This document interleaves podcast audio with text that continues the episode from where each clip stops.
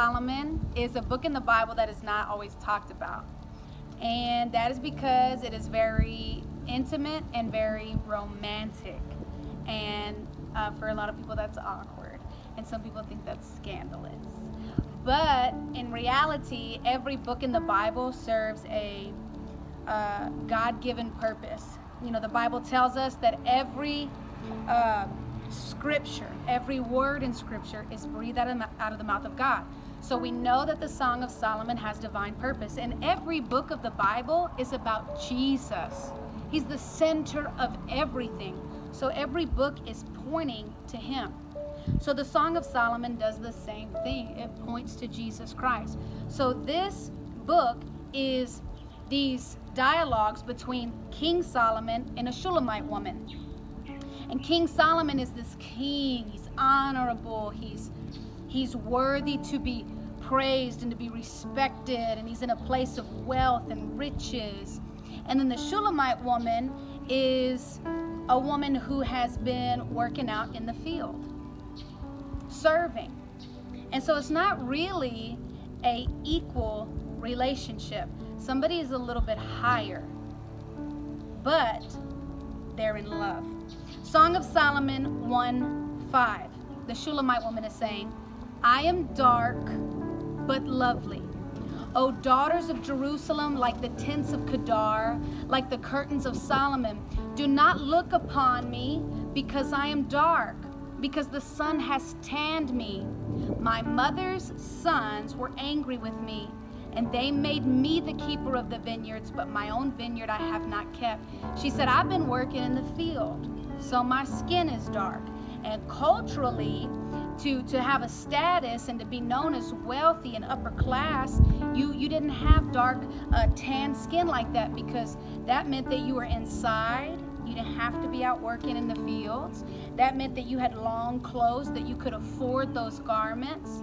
And she's saying, My skin's dark because I've been out working in the field. And no, I wasn't designed to be working in the field. I wasn't made to work in the field, but I was made to do it because somebody made me work this field. So I'm dark. And I know it's not pretty. And I know it's not acceptable. And I know it's not appropriate that my, my, my skin is worn by the sun, it's worn down. She says, But I'm lovely. And what she's really saying is, is I'm lovely because the king loves me. And this reminds me of another relationship where King Jesus loves an unworthy woman. It's called the bride of Christ. Those who were adopted into Christ by salvation those who deserved condemnation and deserved hell, but by the grace of God entered into a divine wedding and marriage and relationship with Jesus Christ. That's us. That's you. That's me. That's everyone who believes in Jesus as the Son of God. We become this woman loved by an honorable, worthy, wealthy, king. And we say, I'm dark. I, have been doing something I'm not designed to do. I've, I've been having to, to, to be in places I wasn't made to be in. So, so don't look on me, but, but I'm lovely because I'm loved by you and I'm accepted by you. And then in uh, Song of Solomon, chapter 4, the king himself, King Solomon, he says, You are altogether lovely. You are fair. You are beautiful. And he goes into this description about this woman. She doesn't see herself the way he sees her. I'm dark. Don't don't look upon me. He says, "Oh no, my eyes love to gaze upon you. I love to look at you. I love your skin. I love this about you." Because this worthy king found value in a relationship with somebody who worked the field and everybody else rejected, and everybody else saw unacceptable and inappropriate.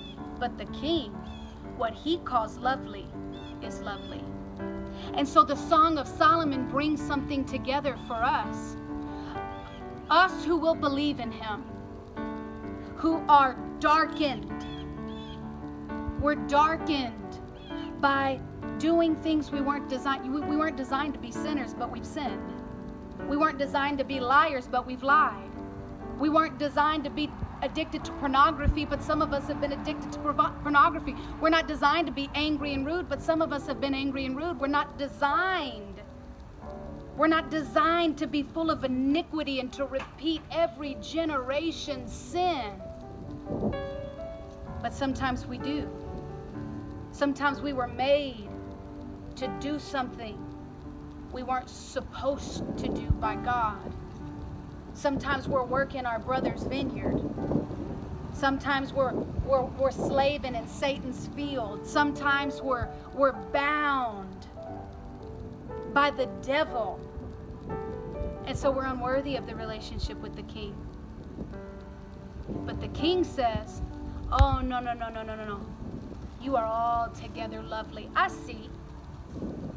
I see you've done what you weren't made to do. I see you've been where you weren't made to be.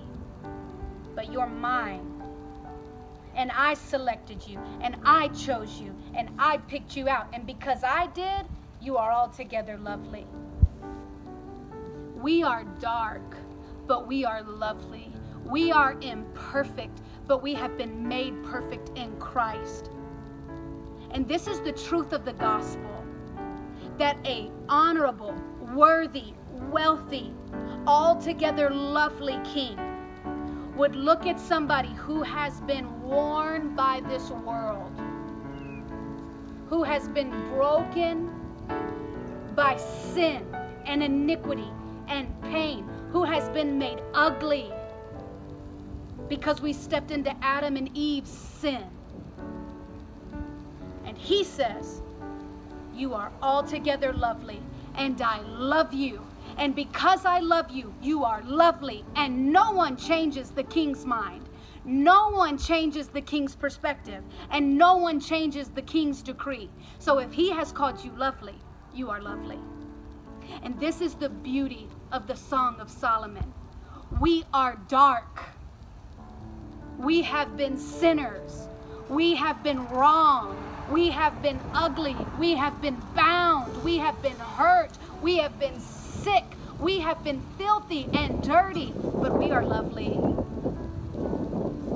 We are lovely because the perfect, altogether lovely one has selected us and says, To me, the King of glory, the King of all kings and the Lord of all lords, the one who created the universe, who has all authority and all power, I say, You are lovely. And I dare anyone to come against me. And this relationship between the King of Kings and the woman working in the field becomes altogether lovely. And later in Song of Solomon, you see the woman say, I am my beloved's, and he is mine. And this is our position. Everyone who will believe, not everyone who will be perfect, everyone who will believe, that's our saying. I am my beloved's. I belong to Christ, and he belongs to me because he loved me first, and now I love him back. We are dark, but we are lovely.